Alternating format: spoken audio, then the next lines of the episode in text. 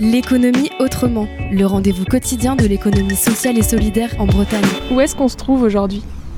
Eh bien aujourd'hui nous sommes euh, au Human Lab, le Fab Lab de l'association My Human Kit. Bonjour, je m'appelle Hugo Bain et je suis coordinateur de l'association My Human Kit. On voit une machine qui ressemble un peu à une imprimante ou à une ancienne machine à écrire qui fait le même bruit. Qu'est-ce que c'est? Il s'agit euh, d'une euh, imprimante braille personnelle à moins de 200 euros, sans brevet, qui nous plaît beaucoup et qui euh, va voyager un petit peu, d'abord physiquement, puisque évidemment euh, ça ne sert à rien si euh, ce qu'elle produit n'est pas lisible, donc en ce moment il y a pas mal de tests de lecture, et puis ensuite de manière immatérielle par ses plans. Le but en fait c'est de rendre accessible à tous des moyens qui sont hors de prix. Ça peut être une des catégories d'objectifs d'une des, d'une des parties des personnes qui nous fréquentent, mais pas que. Donc en effet, on a des personnes ici qui viennent réparer des dispositifs techniques, des conducteurs pour fauteuil roulant électrique par exemple. On a des personnes qui viennent pour du fun, donc on n'en parle pas assez.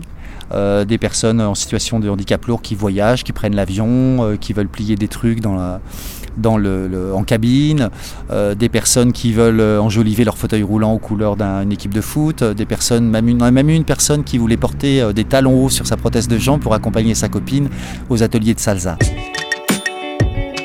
on a euh, trois ou quatre projets autour de, on va dire, de l'électrique et des fauteuils. Or, les moteurs coûtent assez cher. Donc là, ce qui est génial, c'est que la petite reine, euh, un acteur rennais bien connu, euh, travaille avec Keolis sur un très beau projet autour du, on va dire, surcyclage ou de la remise en circuit des vélos de réforme électriques.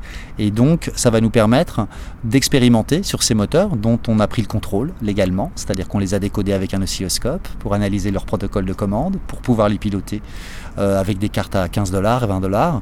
Ça nous permet non pas de, de faire un seul objet, mais d'avoir la garantie de pouvoir prototyper des mobilités et de l'accessibilité tous azimuts en économisant euh, la moitié de ce qu'il y a de plus cher là-dedans. Alors aujourd'hui, on a euh, en gros euh, trois projets euh, là-dessus. On a un projet à destination des pays du Sud qui s'appelle l'Open Wood Chair et qui est un fauteuil électrique sur base de joystick de jeux vidéo avec deux moteurs électriques et du bois de palette. Donc là, c'est très frustre et c'est génial. On a le projet, on va dire, Otroti e qui consiste à prendre un fauteuil roulant normal et on ajoute un avant de trottinette électrique. On fait un, emplacement pour tenir la batterie et on fait une architecture qui permet à quelqu'un de monter, descendre du fauteuil ou de le replier pour le mettre dans un train ou une voiture. On a une troisième catégorie de projet qui est née en Inde dans le hackathon qu'on a fait à Bombay en février. Euh, cette fois-ci en mélangeant à la fois des personnes handicapées, des bidouilleurs et une grosse boîte de modélisation 3D qui s'appelle Autodesk, où là on a euh, carrément un projet qui ressemble plus à de l'industriel avec une troisième roue dessous qui s'ajoute sous un fauteuil pour le motoriser, et euh, des systèmes assez astucieux pour l'adapter au design. Ça se ramifie ensuite en variantes qui sont, on le souhaite nous, des améliorations locales qui permettent de retisser du lien et puis d'enseigner localement en gros avec les moyens du bord. Typiquement en Afrique, ils vont composer avec les batteries parce qu'on ne peut pas passer les batteries par avion. Et ils vont très probablement modifier les roues et ou la motorisation parce que c'est pas bitumé par exemple. Ce reportage a été réalisé par la Corlab.